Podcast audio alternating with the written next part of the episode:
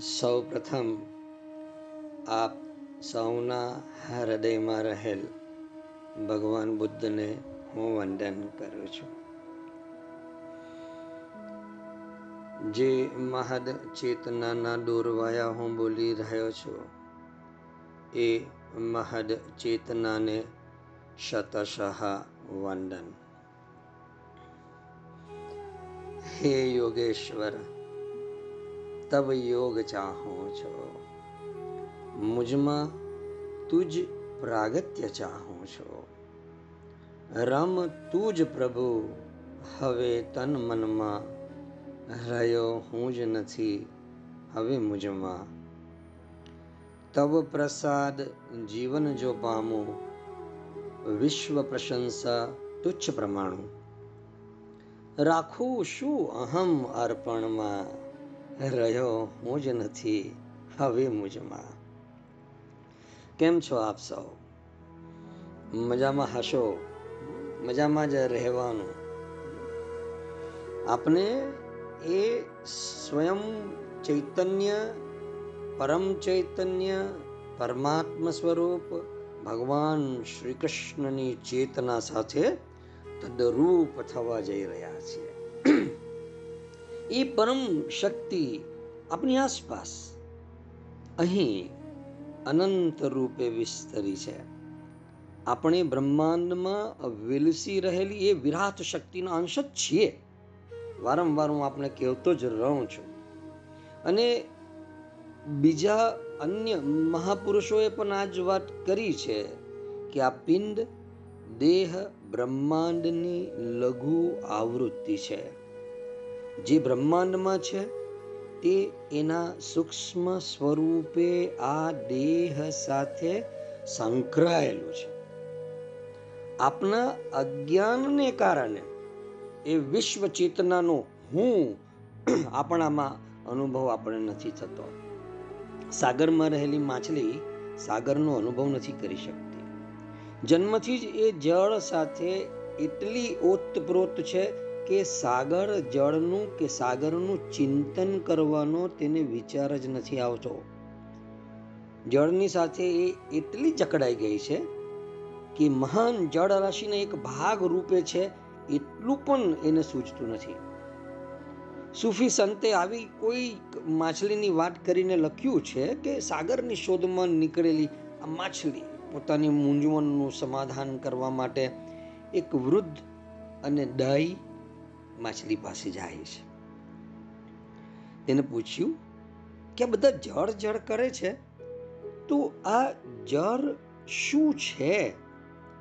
આ શેની વાત કરી રહ્યા છે સૌ? જળથી સુપરિચિત માછલીએ કહ્યું, અરે પગલી, તું નિરર્થક ફાંફા મારી રહી છે. આ તારી ચારે બાજુ જે ફેલાયેલું છે એ જળ જ છે. તું એમાંથી જ જન્મી છે, એમાં જ તારો વિકાસ થયો છે અને અંતે એ મહાજળમાં જ તું ભળી જવાની છે. તારું અસ્તિત્વ આ જળના ભાગરૂપ જ છે. ઇનાયત ખાન નામનો સૂફી એને પણ મત્સ્યની વાત કરી છે કે એક મત્સ્ય એની રાની સાહેબા માછલીને પૂછે છે કે સાગર વિશે મેં ઘણું સાંભળ્યું છે. પણ ક્યાં છે સાગર? સાગર વિશે મને કંઈક કહો. માછલીઓની મહારાણીને મત્સ્યનો આવો વિચિત્ર પ્રશ્ન સાંભળીને કંઈક હસવું આવી ગયું.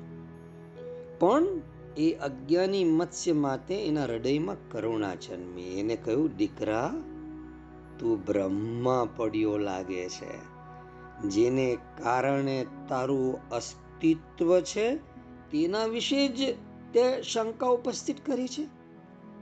તારા આહાર, વિહાર, હલન ચલન જે કંઈ કહે તે આ સાગરને લીધે જ છે. આ જળ એ જ સાગર છે. તારી અંદર, બહાર, આ સાગર જ સંચરણ કરી રહ્યો છે. સમજમાં આવે છે કંઈ? આપણે જે વ્યાપક ચૈતન્યની વાત કરી રહ્યા છે, જે ભગવાનને શોધવાની વાત કરી રહ્યા છે, આપણી આસપાસ આપની ભીતર આર પાર એ રહ્યો છે. ગીતાજીની અંદર અધ્યાય સાતમો, છઠ્ઠા શ્લોકમાં ભગવાને કહ્યું છે, હે અર્જુન, તું એમ સમજ કે સગળા જીવો, આ બંને પ્રકૃતિઓથી જ ઉદ્ભવનારા છે અને હું આખા જગતનો પ્રભાવ તેમજ પ્રલય, કોણ છે? હું છું. એટલે કે સકળ જગત, જગતનું મૂળ કારણ હું પોતે છું કૃષ્ણ કહે છે. સાતમા અધ્યાયના સાતમા શ્લોકમાં ભગવાન કહે છે કે, હે ધનંજય, મારા સિવાય બીજું કોઈ પણ પરમ કારણ નથી. આ આખું જગત દોરામાં પરોવાયેલા મણિઓની પેઠે મારામાં ગૂંઠાયેલું છે. સમજમાં આવે છે? જાગો છો ને? હું વાસુદેવ જ આખા જગતની ઉત્પત્તિનું કારણ છું અને મારાથી જ સમગ્ર જગત ચેષ્ટા કરે છે અધ્યાય દસમો, શ્લોક આઠમો. વળી અધ્યાય દસમાં, વીસમાં શ્લોકમાં ભગવાન કહે છે, હે નિંદ્રાને જીતનાર અર્જુન હું સઘળા ભૂતોના હૃદયમાં રહેલો સૌનો આત્મા છું. તથા સર્વો ભૂતોનો આદિ મધ્ય અને અંત પણ હું જ છું. સાતમા અધ્યાય, આઠમા શ્લોકમાં કહે છે, હે કોણતે હું જળમાં રસ છું. ચંદ્ર તેમજ સૂર્યમાં પ્રકાશ છું. બધા વેદોમાં ઓમકાર હું છું. આકાશમાં શબ્દ અને પુરુષમાં પુરુષત્વ હું છું. સાતમા જ અધ્યાયમાં નવમા શ્લોકમાં કહે છે કે હું પૃથ્વીમાં પવિત્ર ગંધ અને અગ્નિમાં તેજ છું. તેમજ સમસ્ત ભૂતોમાં એમનું જીવન છું અને તપસ્વીઓમાં તપ પણ હું પોતે છું. છઠ્ઠા અધ્યાયમાં ત્રીસમાં શ્લોકમાં પ્રભુ કહે છે કે જે માણસ જે માણસ સગળા ભૂતોમાં સહુના આત્મારૂપ મુજ વાસુદેવને જ વ્યાપેલ જુએ છે અને સગડા ભૂતોને મુજ વાસુદેવની અંતર્ગત જુએ છે. એને માટે હું અદ્રશ્ય નથી હોતો અને એ પણ મારા માટે અદ્રશ્ય નથી હોતો. આપણે એવા પરમ ચૈતન્યના અનુભવની સમજણ મેળવવા જઈ રહ્યા છે આપણી સ્થિતિ આ માછલી જેવી છે. આપણામાં જ સ્વસી રહેલી આ વિશ્વ ચેતનાના ધબકાર આપણા સુધી કેમ નથી પહોંચતા? શું કારણ છે? આપણે આપણામાં જ જો એકલા હોત ને, તો સ્વસ્થ હોત અને નીરવ શાંતિમાં ચેતનાના સ્પંદનને આપણે અનુભવી શક્યા હોત. પણ આપણામાં એક ટોળું રહે છે. આ સ્થૂલ ટોળાની વાત હું નથી કરતો, પણ વૃત્તિઓનું, વિચારોનું, આ જે ટોળું આપણી અંદર રહે છે, એ ટોળાની હું વાત કરું છું. આપનામાં વસ્તુ આ ટોળું એટલો કોલાહલ કરે છે, એટલો ગોંગાત કરે છે, એ શું કહેવા માંગે છે, એ આપણે સમજાતું નથી. આપણો અહમ અનેક સ્વરૂપ ધારણ કરી આપની અંદર આમ તેમ અઠડાય છે. આ જ અવસ્થા છે આપણી ઘડીકમાં એક વિચાર કરે છે, બીજી ક્ષણે બીજો વિચાર કરે છે. એમાંનું પાછું મોટા ભાગનું વધારે સમય ટકતું નથી. કૃષ્ણનો વિચાર શરૂ થાય શરૂ થાય ત્યારે ભાવ હોય. અને ક્યારે એ ભાવ સરકી પડે અને કંઈક બીજું આપની જ મનની અંદર ઊભું થઈ જાય. ખબર જ નથી પડતી, આ પરસ્પર વિરોધી વિચારો સામ સામા અથડાયા કરે છે અને વર્ષો સુધી આપણે ત્યાંના ત્યાં રહીએ છીએ. આગળ ગતિ જ થતી નથી. અમુક સાધકોની અવસ્થા પણ આવી જ બની જતી હોય છે.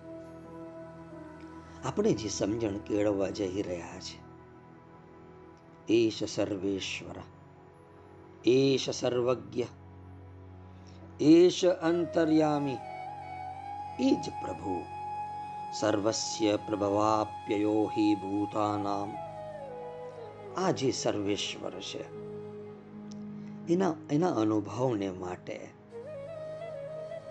એ ઓલરેડી પહેલેથી જ પ્રાપ્ય છે જ અને જે પ્રાપ્ત હોય એની શોધ જો આપણને કરવાની હોય તો આપણી મૂર્ખામી છે. હા, જે પ્રાપ્ત છે એની ઉપર ચડેલી ધૂળ ખંખેરી રહ્યા છે અત્યારે આપણે.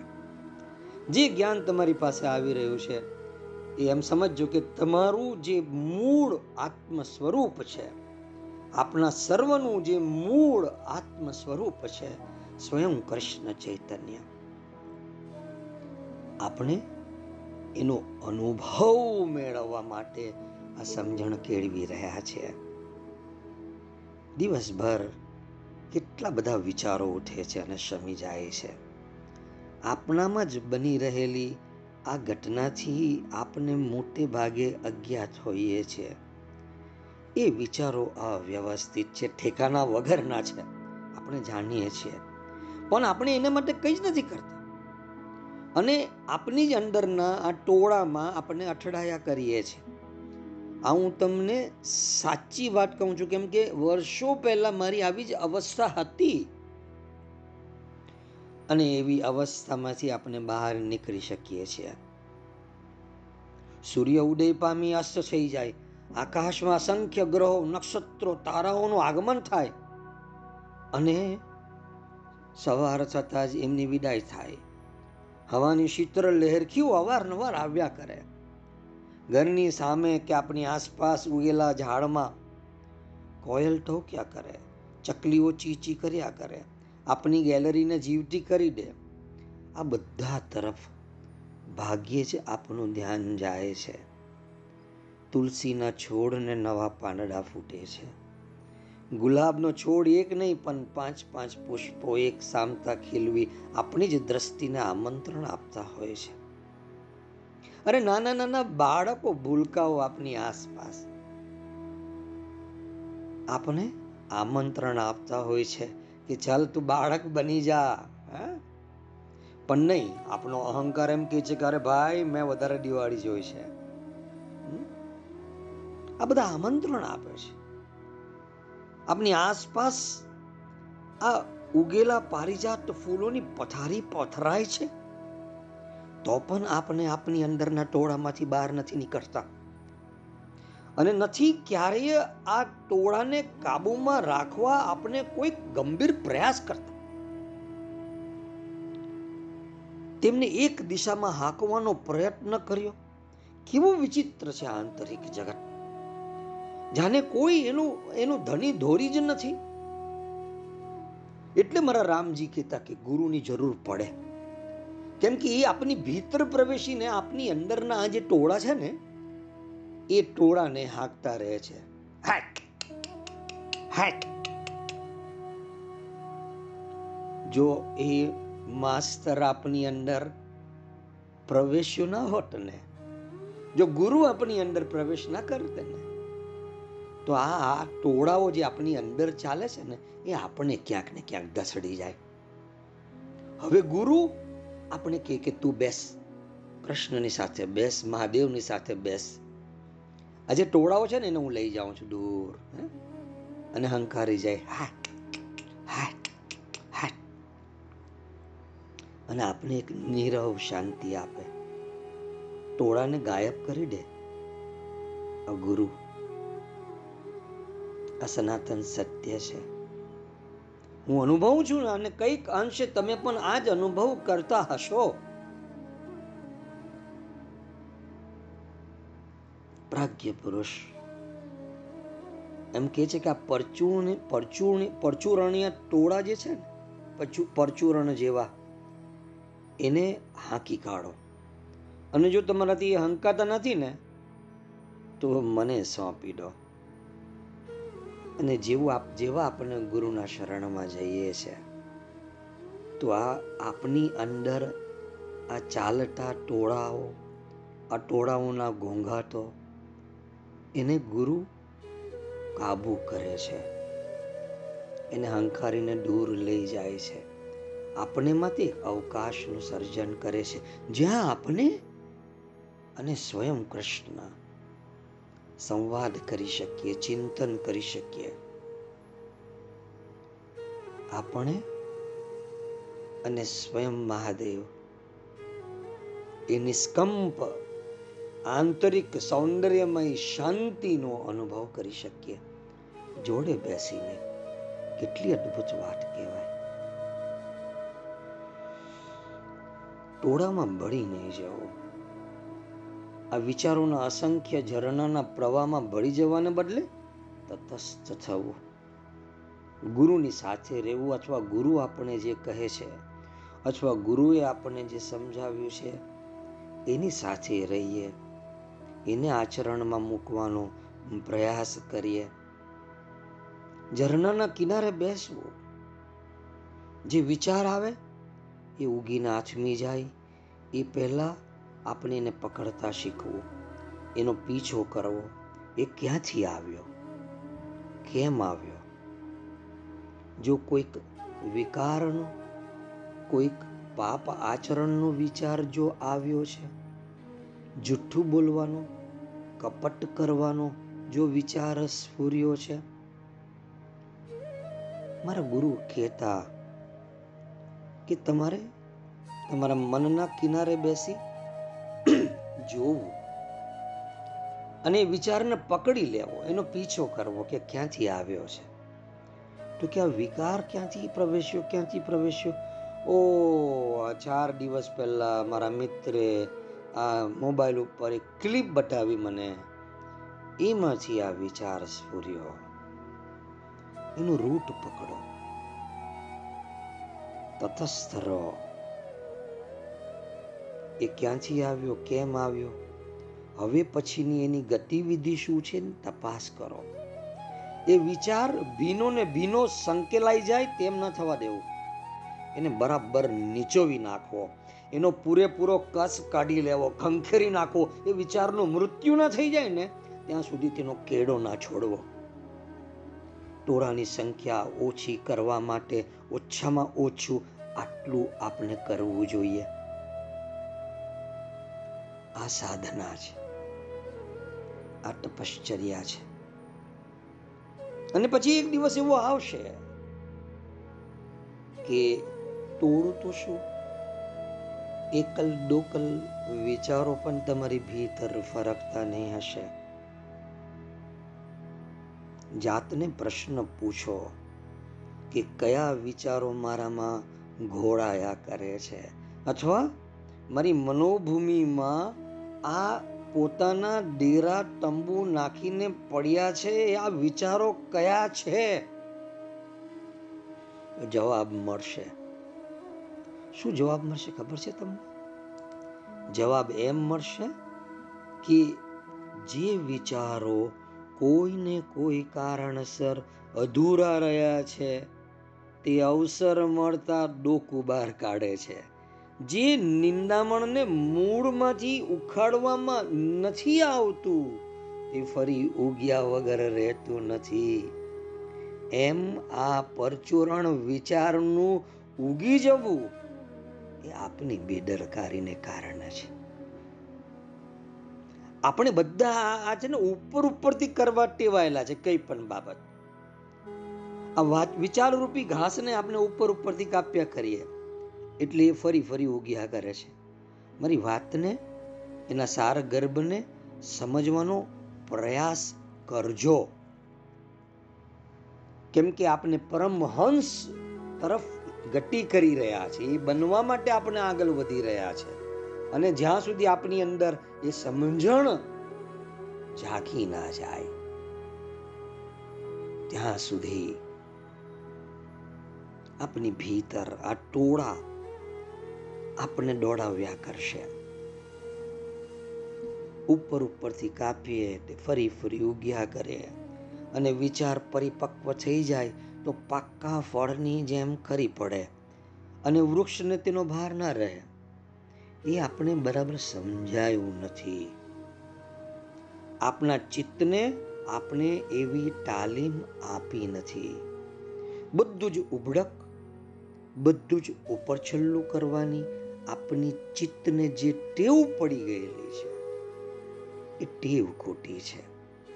એટલે આપણું ચિત્ત જે છે, એ પાંચ પંદર ફૂટનો ખાડો ખોડે અને એને પછી પડતો મૂકી દે, પછી બીજો ખાડો ખોડે. કેટલા ખાડાઓ એમ ખોડાતા જાય ખોડાતા જાય, પણ કૂવો તૈયાર નહીં થાય. જળ હાથમાં નહીં આવે. સમજમાં આવે છે? એક જ જગ્યાએ ખોદકામ કરીએ, ઊંડે સુધી, ગહન સુધી જતા જઈએ. ત્યારે પરમાત્માનો રસ ફૂટે છે ભીતરથી. આપણે ચાર પાંચ ખાડા ખોડીએ કે પંદર વીસ ખાડા ખોડીએ પણ કેટલા? ચાર ફૂટ, પાંચ ફૂટ ખોડીએ ને પછી બીજો ખાડો. એક ગુરુથી બીજા ગુરુ, બીજાથી ત્રીજા ગુરુ. કોઈ કંઈક કહ્યું કે અહીંયા છે, આપણે એને મળવા જઈએ. અહીંયા છે એને મળવા જઈએ. આપણે આપણા ગુરુ ઉપર શ્રદ્ધા હોવી જોઈએ. મારા રામજી છે. જ્યાં વર્ષી થતી હોય તો ઘણા બધા ઉચ્ચ કક્ષાના સંત મહાત્માઓ આવતા હોય છે. રામજીના પણ ગુરુ આવતા હોય છે. એના સર્વોપરી ગાદીપટ્ટી પણ આવતા હોય છે. જાત જાતની ભાત ભાતની વાતો તેઓ કહેતા હોય છે. અને આપણે જોઈએ કે હો હો, આ આ મહારાજ, ઓ, પેલા લોકોના ગુરુ તે છે. વાત ખૂબ સરસ કરે છે. મારા રામજી તો આવું નથી બોલતા. ચલ, હવે હું એને ગુરુ બનાવું. નહીં. ગુરુ એક જ અને જેના પ્રત્યે આપની ભીતરથી શ્રદ્ધા જાગી હોય, એને સમર્પિત થઈએ. અને એને આપણે જે કહ્યું હોય, એવી વાતને કોડારી પાવડો બનાવીને આપની ભીતર જો ખોદકામ કરીએ ને, શને શને, કંથાર્યા વગર, પ્રમાદ વગર તો તમે થોડે કુંડે જાઓ. તમને કંટાળો આવે છતાં પણ તમે તમારા પુરુષાર્થને જાળી રાખો. તો તમને તમારા બે હાથની સાથે સાથે બીજા બે હાથ જોવાય છે. અને બીજા બે હાથ ગુરુના હોય છે. પછી તમારા પુરુષાર્થમાં બળ બનીને આવે છે. એને તમને પરમાત્માનો રસ ચખાડવો છે. સમજણમાં આવે છે. હંસ ગીતા આપણે એટલે જાણી રહ્યા છીએ કે આ જાગ્રત સ્વપ્ન સુસુપ્ત ને સમજીએ કે ગુરુ કેમ આપણે આ જાગ્રત ને સુસુપ્ત ને સ્વપ્નની સમજણ આપે છે? ગુરુ તમારા હાથમાં તુર્યની ભેટ આપવા માંગે છે. કે આ તુર્યની ભેટ લઈ લે મારા વાલા, મારી વાલીઓ. એ પરમ શ્રી કૃષ્ણ ચૈતન્ય, એ જ શિવ ચૈતન્ય.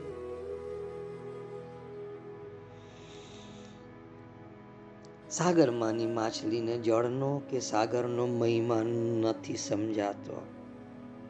આપણે પણ આ ટોળાના સહવાસને કારણે અને આ વિચારોની અવિશ્રાંત આવન જાવનને લીધે આ જીવન રૂપી જળનો કે જેનો હું અંશ છું, તે વિરાટ અસ્તિત્વનો, એ વિરાટ ચૈતન્યનો, એ વિરાટ શ્રી કૃષ્ણનો અનુભવ આપણે નથી થતો. આપણે આપણી મઠામણ ચાલુ રાખવી. મારી એક જ વિનંતી છે આપણે કે તમે તમારી મઠામણ ચાલુ રાખજો. અડધે રસ્તે તૂટ્યું વળીને બેસી નથી નથી જવાનું તમારે. રસ્તો કાઢજો. અને માર્ગ નીકળશે પારાવાર દ્વંદ્વ જે તમારી ભીતર ચાલે છે, એનો પૂરતો પરિચય કરીને એની ભીતર ઉતરજો. કે હર્ષના વિચારો પણ આવે છે અને શમી જાય છે, શોકના વિચારો પણ ઉદ્ભવે છે અને એનું વિલોપન થઈ જાય છે. એવું જ સુખ દુઃખની ગમા અનગમાની સ્વીકાર અસ્વીકારની સારા નરસાની શુભ, અશુભની પાપ પુણ્યની સ્વાર્થ પરમાર્થ, આ બધા દ્વંદ્વોની બાબતમાં બને છે. આપણે ખબર પડે છે કે સાલું, મારી ભીતર આ દ્વંદ્વ, દ્વંદ્વમય, આ ડ્યુઆલિટી વાળું જગત આખે ને આખું વસેલું છે. આ હકીકત છે. જ્યાં હર્ષની સીમા પૂરી થાય છે, ત્યાં શોકની, દુઃખની સરહદ શરૂ થઈ જાય છે. આપણે હર્ષના અંતિમ છેડા સુધી યાત્રા કરતા હોઈએ. ત્યારે આપણે ખબર પડી જવી જોઈએ કે આ હર્ષની સાથે જ શોક પણ જોડાયેલો છે. એકની એક વસ્તુ હર્ષમય છે અને શોકમય પણ છે. આ સામેવાળાનું વલણ અને આપની પોતાની મનઃસ્થિતિ ઉપર બધું અવલંબે છે. આપણે કોઈક કારણસર પ્રસન્ન હોઈએ, ત્યારે આપણે વૃક્ષના પાંદડાઓ ખીલખીલાતા હસતા લાગે. અને જ્યારે આપણું મન શોકથી આચ્છાદિત હોય, દુઃખથી આચ્છાદિત હોય, પીડા, વેદનાથી આચ્છાદિત હોય તો એ જ પાંદડાઓ આપણને નિષ્પ્રાણ અને ફિક્કા લાગે છે. પાંદડા તો એના એ જ છે, પણ આપનો ભાવ એની ઉપર આરોપિત થઈ જાય છે. સમજમાં આવે છે? સીતાજી જે અશોક વાટિકામાં હતા, એની આસપાસ જે શ્વેત પુષ્પો, સફેદ પુષ્પો હતા હનુમાનજીને કોઈ સફેદ પુષ્પો ના જોવાયા.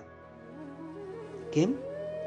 કેમ કે સીતાજીની આ અવસ્થા જોઈને એમની ભીતર જે ક્રોધ જાગ્યો, એનાથી એમને એ પ્રત્યેક પુષ્પો લાલ રંગના જોવાયા. કેમ કે એમની આંખોમાં રક્ત ધસી આવ્યું. મા સીતાની આવી હાલત જોઈને. પુષ્પો તો શ્વેત જ છે. પરંતુ હનુમાનજીને પોતાની ભીતરના ભાવને કારણે એ પુષ્પો રક્તવર્ણા લાલ રંગના જોવાયા સમજમાં આવે છે? જાગું છું ને?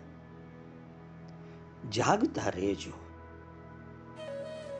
એમ સમજો કે રાત્રે આપણે ઊંઘતા હોઈએ અને એક ચોકીદાર પહેરો દેતો હોય, દંડો ઠોકતો જાય અને બોલતો જાય, જાગતા રહેજો જાગતા રહેજો.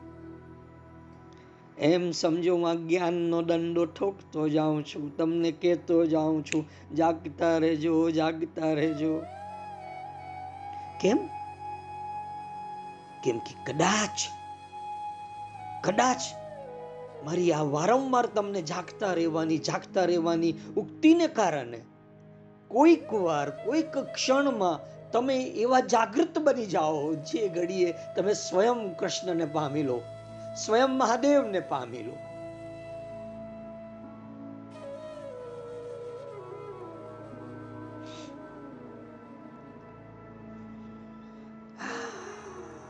જાગતા રહેજો.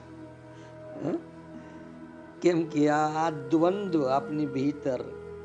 શુભ, અશુભ, સારા, નરસા, પાપ, પુણ્ય, સ્વાર્થ, પરમાર્થ સ્વીકાર, અસ્વીકાર, ગમો, અણગમો.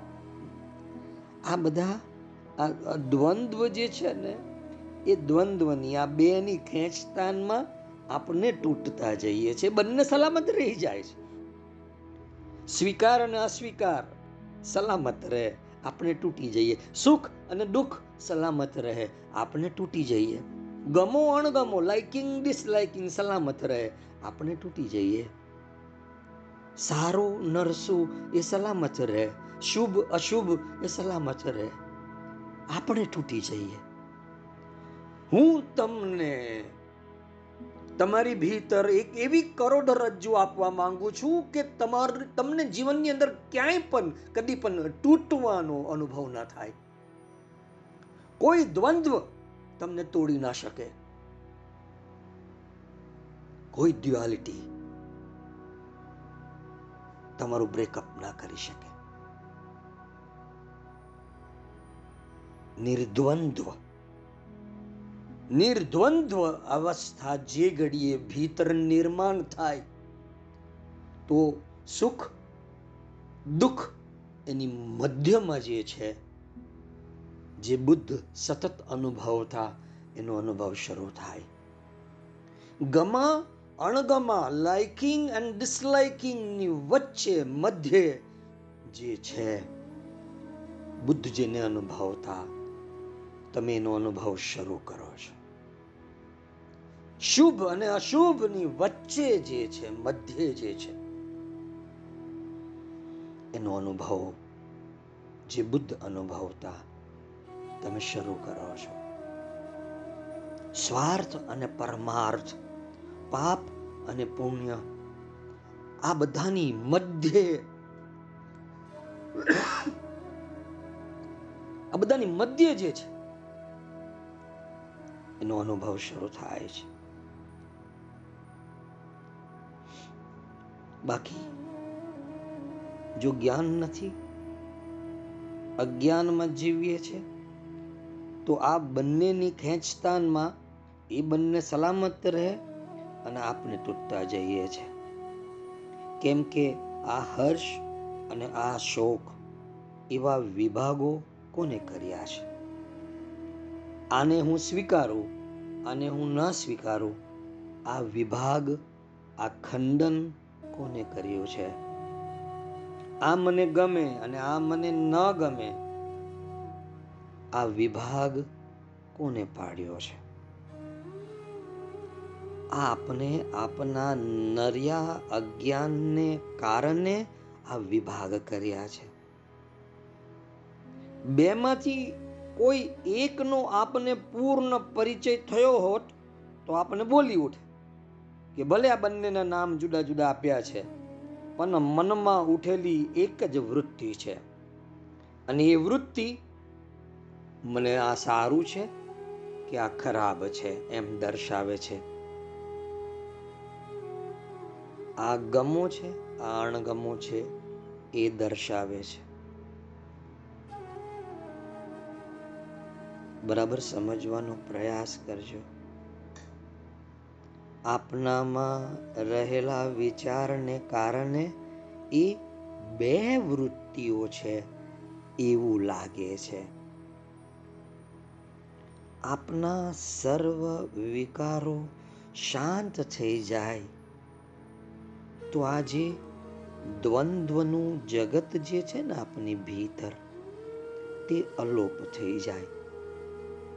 અને એક માત્ર અભિન્ન કૃષ્ણ ચૈતન્યનો, શિવ ચૈતન્યનો અનુભવ શરૂ થઈ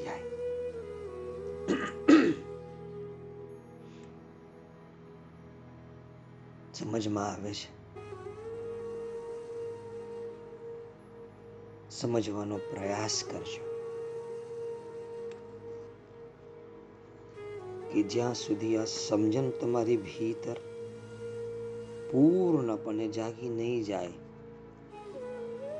તો આ અંતઃકરણમાં આવું વિભાજન, આવું ખંડન ચાલ્યા જ કરશે. આપણો જ એક વિચાર આપણા જ બીજા વિચારને તોડે છે. આવું કેમ થાય છે? કેમ કે આપણે જ આપણા શત્રુ છીએ. આપણે છીએ વર્તમાન કાળમાં, પણ આપણી વફાદારી રહી છે ભૂતકાળ સાથે. જ્યાં છીએ, ત્યાં આપણી નિષ્ઠા નથી. તમે અહીંયા છો? જો કેવા આવી ગયા અહીંયા? હા? અહીંયા રહેજો. સરકી ના પડતા ઘનશ્યામ, રીતેશ, અતુલ મિલન. જાગો છો ને? ઉત્સવી જય જગદીશ હરે. રાજીવ. જાગતો રહેજે પહેલા પરેશ, જાગતો રહેજે. ગણત્રીઓના જગતમાં ઉલજાઈ ના જતો. જાગતો રહેજે આપણી ભીતર. આપણે જ્યાં છીએ, એ આપણી નિષ્ઠા નથી હોતી. અને જ્યાં નથી, તેને આપણે વળગી રહ્યા છીએ. સમજણમાં આવે છે? જ્યાં આપણે નથી બુટકારમાં નથી, પણ બુટકારને વળગી રહ્યા છે. જે વ્યક્તિએ આપણને માન, સન્માન અથવા તો અપશબ્દો કયા હોય, અપમાન કર્યું હોય એ અત્યારે સામે નથી. પણ આપણે તેની સાથે છીએ. આ આપણી અવસ્થા છે. આપણે વર્યા છીએ વર્તમાન કારણે પણ સંલગ્ન છીએ ભૂતકાળની સાથે. સમજમાં આવે છે? વર્યા છે એટલે વર્તમાન કાળ સાથે આપણે આપણે લગ્ન થયા, પરંતુ લગ્ન તો ભૂટકાર સાથે થયેલા હોય છે. સમગ્ર ભૂતકાળ અથવા સમગ્ર વીતી ગયેલો કાળ આપની અંદર તાણાવાનાની જેમ વણાયેલો, પડ્યો રહેલો છે. આ ભૂતકાળ અવારનવાર ડોક્યા કરી આપના વર્તમાનને ભારરૂપ બનાવી દે છે. જે ભૂતકાળને કારના પ્રવાહમાં તરતો મૂકી દે છે, તે ભાર વગરનો થઈ વર્તમાન સાથે અનુસંધાન સાધી શકે છે. જે વિચારો ભૂતકાળમાં અતૃપ્ત રહી ગયા? મારી વાત સમજો કૃષ્ણ જે કહે છે. જાગ્રત સ્વપ્ન સુષુપ્ત અવસ્થાની જે વાત કરે છે, એ હું તમને સમજાવવાનો પ્રયાસ કરું છું. જાગ્રત સ્વપ્ન સુષુપ્તમ ચ ગુણતો બુદ્ધિવૃત્તય. તાસામ વિલક્ષણો જીવ સાક્ષિત્વેન વિનિશ્ચિત એ આપણે આપની અંદર રહેલા એમના સ્વરૂપને આપણા હાથમાં આપવા માંગે છે એ એમ કહે છે કે ઓ જીવ ભાઈ તું તો બહુ વિલક્ષણ છે તને ખબર નથી તાસામ વિલક્ષણો જીવ અને હું પણ આ બધી વાતો કરીને તમને ત્યાં જ લઈ જવા દોરી રહ્યો છું. કે જે વિચારો ભૂતકાળમાં અતૃપ્ત રહી ગયા, તે ભૂટાવળની જેમ આપણા આંતર જગતમાં આમથી તેમ ભટક્યા કરે છે. અને જ્યાં સુધી એ વિચારો આપણા આંતર જગતમાં ભટક્યા કરશે, ત્યાં સુધી આપણે આપણી અંદરના ટોળામાંથી બહાર નીકળી શકતા નથી. મેં કહ્યું એ પ્રમાણે કે એ વિચારનો અંત ન આવે ત્યાં સુધી આપણે એની પાછળ લાગી જવું જોઈએ. આ જ આપણી સાધના. અને રોજે રોજ આ કાર્ય કરીએ ને તો વિચારોની સંખ્યા ઘટતી જશે. જોજો, પેટની તૃપ્તિ થઈ ગયા પછી ઘરના આંગણે બેઠેલું કૂતરું એ પોતાના સ્થાને ચાલ્યું જાય છે. જોયું છે? જ્યાં સુધી એનું પેટ તૃપ્ત નથી થતું, ત્યાં સુધી એ ઘરના આંગણે બેઠેલું રહે છે. પણ પેટ તૃપ્ત થઈ જાય એટલે એ પોતાના સ્થાને ઊભો થઈને ચાલ્યો જાય. એમ આપણે વિચારોની પાછળ લાગીએ, જોઈએ કે ભાઈ આ વિચારો તું તું બે ફાર્મ મારી અંદર આવી રહ્યા છે. અને આવી આવી ગુણવત્તાના? એમ વિચારને આપણે પકડીએ, એની પાછળ લાગીએ, એના રૂટ પર જઈએ, તેમ તેમ વિચારોની સંખ્યા ઘટતી જશે. વિચાર તૃપ્ત થશે, શાંત થઈ જશે. અને છેવટે આપને વિશ્રાંતિનો અનુભવ આપશે. આ વિશ્રાંતિને કારણે આપણે આપના બાકીના વિચારોને સરખી રીતે જોતા શીખીશું. સર્જનાત્મક વિચારો જે આપણા જીવનને અદ્ભુત રીતે સર્જી શકે. એવા વિચારોને આપણે આપની અંદરની વિશ્રાંતિમાં જ જોઈ શકીએ. બહારનો ભાર ઓછો હોય તો ચાલવાની મજા આવે. બરાબર કે નહીં બરાબર? તેમ વિચારોનો ભાર ઘટતો જાય, તેમ આંતર યાત્રા કરવામાં બહુ આનંદ આવે. પછી અંદર એટલું બધું અજવાળું થઈ જાય ને કે ઊભા આડા વિચારો નક્કામાં અને પરચુરણ વિચારો બધા સ્પષ્ટ. તમને જોવાય કે સાલો ખૂનામાં બેસેલો છે, હે? અને હું એકાંતની અંદર બેસું ત્યારે ખૂનામાંથી તું બહાર આવે ચાલ, બહાર નીકળ. આપની અંદર એક ઉજાસ, એક અજવાળું થઈ જાય છે. પછી જરૂરી શું છે? સાધનામાં સાનુકૂળ શું છે? તે આપોઆપ સમજાવવા માંડે છે. ગામડાની અભણ દોષી પણ અન્નના કણ રાખી છોતરાને ફેંકી દે છે. તો પછી અંતર્મુખ થયા પછી હિતકારક શું અને અહિતકારક શું? એ સમજાયા વગર રહે ખરું? જાગો છો ને? અને આંતર ખોજને જ જેને જીવનમાં પ્રાધાન્ય આપ્યું હોય, તે સમજણને આચરણમાં મૂક્યા વગર રહે ખરું? આંતર ખોજને જ જેને જીવનમાં પ્રાધાન્ય આપ્યું હોય, તે સમજણને આચરણમાં મૂક્યા વગર રહે ખરું? મને કહો તમે. આ સમજણ અને આ આચરણ વ્યક્તિને પરમાત્માના સામ્રાજ્યમાં ઉડવાની પાંખ આપે છે. આવી પાંખો જેમને ફૂટી છે. તે કહી શકે છે કે મૂળ સ્ત્રોતને હાથ કરવા નિર્ભાર થવાની જરૂર છે. બોજ વગરના એટલે કહું છું કે બોજ ફેંકી દો. નિરપેક્ષ બની જાઓ. કોઈ અપેક્ષા નહીં. સંબંધોમાંથી પણ નહીં. જગતમાંથી પણ નહીં. અરે પ્રભુ પાસે પણ નહીં. અપેક્ષા વગર. કોરા ધાકોર. બાળક, આવું નિરપેક્ષ હોય છે એટલે આપણે એને રમાડવો ગમે. એની મસ્તી ગમે. એને કોઈ અપેક્ષા નથી. એ નિજ આનંદમાં રત છે. એમ આપણે પણ નિજ આનંદમાં રમતા થઈ જઈએ. નિર્ભાર થવાની જરૂર છે.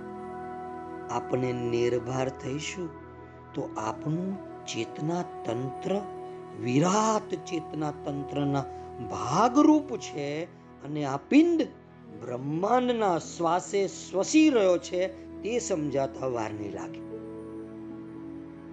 આ સમજ પ્રાપ્ત કરવા અને આચરણનો તેને રંગ લગાડવા જ આપણે પૃથ્વી લોકની યાત્રા ઉપર છીએ. સમજણમાં આવે છે? શા માટે આપણે પૃથ્વી લોકની યાત્રા ઉપર છીએ?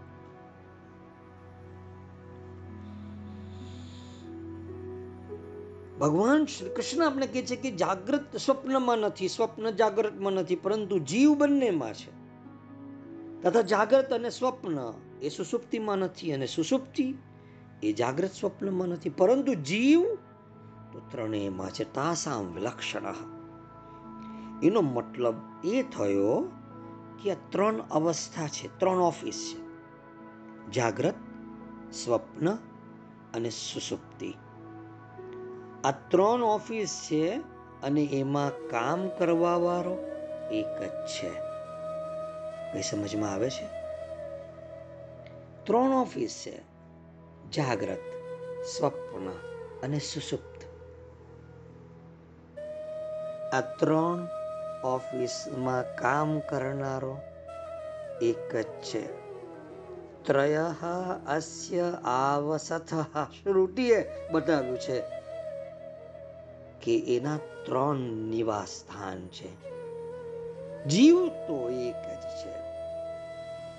શ્રુતિ એમ કે છે, ત્રય, ત્રણ, અસ્ય, આવસત.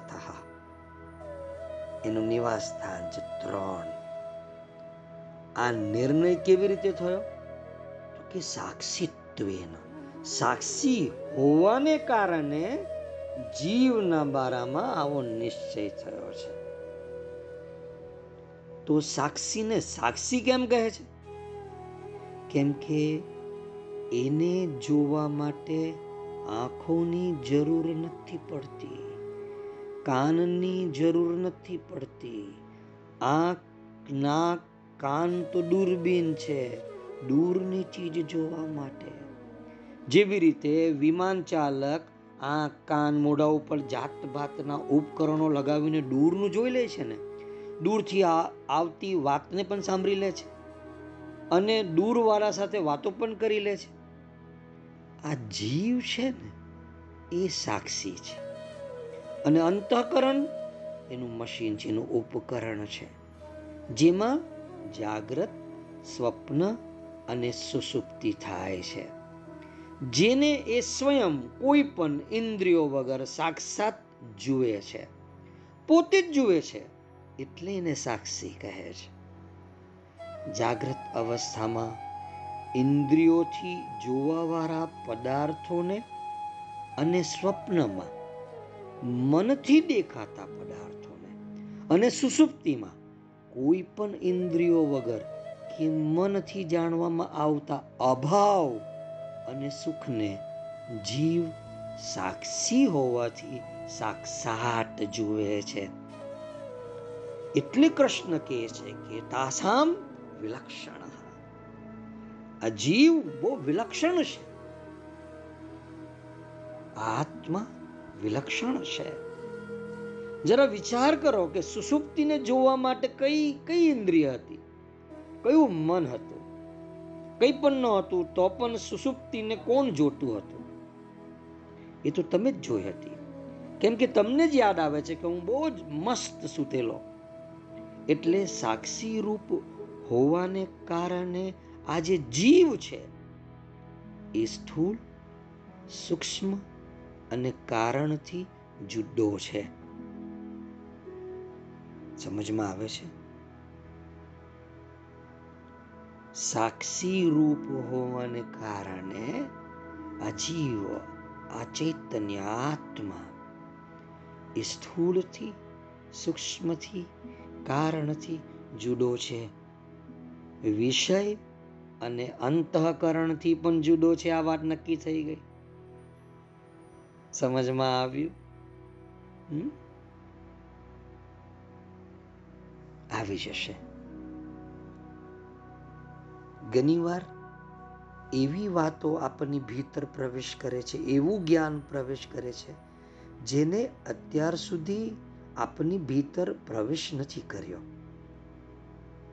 અને એવું જ્ઞાન જ્યારે પ્રવેશ થાય, એ ઘડીએ તમારું ચિત્ત એને પૂર્ણ રૂપે સમજી નથી શકતું. પણ પણ તમારા જીવનની અંદર કોઈક પરિસ્થિતિ એવી નિર્માણ થાય, ત્યારે આ જે જ્ઞાન, જે અત્યારે કદાચ પૂર્ણપણે તમારી ભીતર સમજણ બનીને ઉતર્યું ન હોય તેવા સમયે એવી પરિસ્થિતિમાં આ જ્ઞાન ફટાક કરતું બહાર આવશે. અને તમને જાગ્રતની ગતિવિધિથી તરત અલિપ્ત કરી દેશે. સ્વપ્નની ગતિવિધિથી તમને તરત અલિપ્ત કરી દેશે.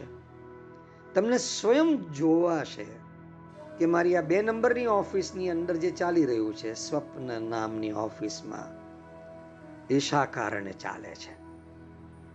જાગ્રતમાં જે ચાલી રહ્યું છે, એ શા કારણે ચાલી રહ્યું છે? આ સુસુપ્તની ઓફિસમાં શું ચાલી રહ્યું છે? તમને ખબર પડશે. તો તમને એમ થશે કે અરે સાલું કોણ જોઈ રહ્યું છે ત્રણે ત્રણ ઓફિસને? ત્યારે ખબર પડશે કે oh my God oh my God મારો ઈશ્વર. અરે, સ્વયં એ જ પરમેશ્વર. આ બધું જોઈ રહ્યો છે. કે આ જાગ્રતની ઓફિસમાં શું ચાલી રહ્યું છે? ઓકે, આ જાગ્રતની ઓફિસમાં માણસ પ્રવેશ્યો, પરંતુ એનો ભૂટકાર એની સાથે છે, એની વાસના એની સાથે છે, એના વિકારો એની સાથે છે. અચ્છા અચ્છા, એના કારણે આ બીજી ઓફિસની અંદર આ બધી જે ચહલ પહલો ચાલે છે, સ્વપ્ન નામની ઓફિસમાં ગમે તેવી બે ફામ જોનારને થાય. કે ઓ આ સ્વપ્ન નામની ઓફિસમાં આવું બધું ચાલી રહ્યું છે. અને એ જે સ્વપ્ન નામની ઓફિસમાં ચાલે છે ને, એની થકાન બાદ ત્રીજી ઓફિસમાં તમે જુઓ છો, કેવો શાંતિથી પોડી ગયો હવે. તો તમને એમ થાય કે ઓ આ ત્રણેય ઓફિસને જોનાર તો મારો મૂળભૂત ઓરિજિનલ સત્ય હું. જેને આપણે શિવોહમ કહીએ. એ શિવ ચૈતન્ય, એ કૃષ્ણ ચૈતન્ય.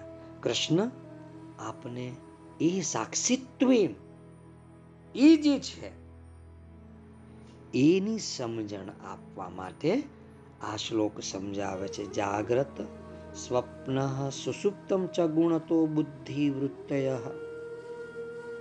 કે જાગ્રત નામની ઓફિસમાં આ બુદ્ધિમાં જે જે ગુણો એની અંદર ભેગા થયા છે, બુદ્ધિ જે જે વૃત્તિ કરાવે છે, જાગ્રત ઓફિસમાં એ બધું કામકાજ ચાલે છે. જાગ્રત નામની ઓફિસમાં જે કામ થઈ શકતું નથી, જાગ્રત નામની ઓફિસમાં જે કામ નિષેધ છે, જાગ્રત નામની ઓફિસમાં જે કામ પાપ ગણાય છે માનસ આ બીજા નંબરની ઓફિસ એટલે કે સ્વપ્ન નામની ઓફિસમાં પ્રવેશ કરીને બધું કરે છે. બેફામ બનીને. જોનારો જુએ છે. અને ત્યારે અનુભવ થાય છે કે ઓ માય ગોડ આઈ એમ દ્રષ્ટા. હું સ્વયં દ્રષ્ટા છું. એટલે કૃષ્ણ કહે છે કે, તાસામ વિલક્ષણો જીવ. સાક્ષિત્વેન વિનિશ્ચિત નિશ્ચિત એ જે સાક્ષી તત્વ છે, એ હું પોતે છું, એ આ જીવ જે ઘડીએ અનુભવમાં લઈ લે, ત્યારે એ જીવને થશે કે અરે હું તો બહુ વિલક્ષણ છું. કેમ? કેમ કે હવે હું જ મુજમાં નથી રહ્યો. હવે કૃષ્ણ ચૈતન્ય ચાલી રહ્યું છે. સમજણમાં આવે છે ને? હવે આપણે બીજા શ્લોકને આવતા ગુરુવારે લઈશું. મહેન્દ્ર કે એ પ્રમાણે ઘંટી વાગી અને સત્સંગ પટ્યું. ખરેખર જબરો યોગ બને છે. નવો શ્લોક. યહી સંસ્કૃતિ બંધો અયમ આત્મનો ગુણવૃત્તિ મયી સ્થિતો જહ્યા ત્યાગસ તદ્ગુણ ચેતસામ બંધનની વાત કરે છે। કઈ રસ્સીથી બંધાયા છે કયા ગુણની દોરીથી બંધાયા છે જો એ ખબર પડી જાય ને તો આપણને ખબર પડે કે દોરીને કેમ તોડી શકાય નાનું આપણે, કપડાં સીવવાનું કોટનનું રીલની દોરીથી બંધાયા હોઈએ તો આપણે જરાક બળ કરીએ, તૂટી જાય. જાડી કોટનની રસ્સીથી બંધાયા છે, તો થોડોક પ્રયાસ કરીએ. એક જ જગ્યાએ કાપ કાપ કરીએ તો નીકળી જઈએ. પણ કોઈક વાર આપણે જાડી પ્લાસ્ટિકની દોરીથી બંધાઈ ગયા હોય છે. જે અતૂટ આ દોરી પહેલા તો પાતળી જ હતી. કપડા સીવવામાં આવે એવો જ દોરો હતો. યુગો પૂર્વે, જન્મ પૂર્વે, પરંતુ એ ધીમે ધીમે જાડો થયો.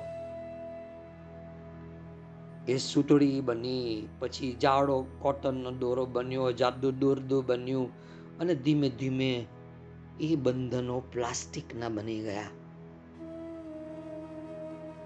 પણ કઈ વાંધો નહીં. આપણે આપની જ મૂળ શક્તિ તરફ ફરી પાછા ફરી રહ્યા છીએ. જે પહેલા હતા, હવે પાછા એ જ અનુભવ તરફ જઈ રહ્યા છીએ. વધુ તો શું કહું? મારા શબ્દોને વિરામ આપું છું. બુદ્ધમ શરણમ ગચ્છામી. જેને ઉતાવળ હોય તેઓ ફટાફટ પુનઃ પુનઃ આ સત્સંગને સાંભળવાનો પ્રયાસ કરે. સદીઓની આત્મખોજ પછી આપણે એટલું જ સમજ્યા છીએ કે બધી ખોજ પછી પણ કંઈ કેટલું એ અજ્ઞેય અંજાન રહે છે. અહીં હું જેટલું પણ સમજાવું છું તમને, એ તો પ્રભુનો અણસાર આપવાની મઠામણ માત્ર છે. મઠામણ માત્ર છે. પણ મને આનંદ છે આ મઠામણ આપવા એક વાર પ્રભુનો અણસાર જાગી જશે ને પછી જે મજા છે બસ, એ એક અણસાર તમને મળી જાય. પ્રભુ જે પ્રમાણ લઈને ઊભો છે, પોતાના અસ્તિત્વનું, પોતાની હયાતીનું એ પ્રમાણ સ્વયં તમને સુપ્રત કરે. ત્યારે મારું આ પૃથ્વી ઉપરનું કાર્ય સમાપ્ત થયું. વધુ શું કહું? આપે આટલા કાન મને આપ્યા. મને સાંભળ્યો. આપનો ખૂબ ખૂબ આભાર. અસ્તુ.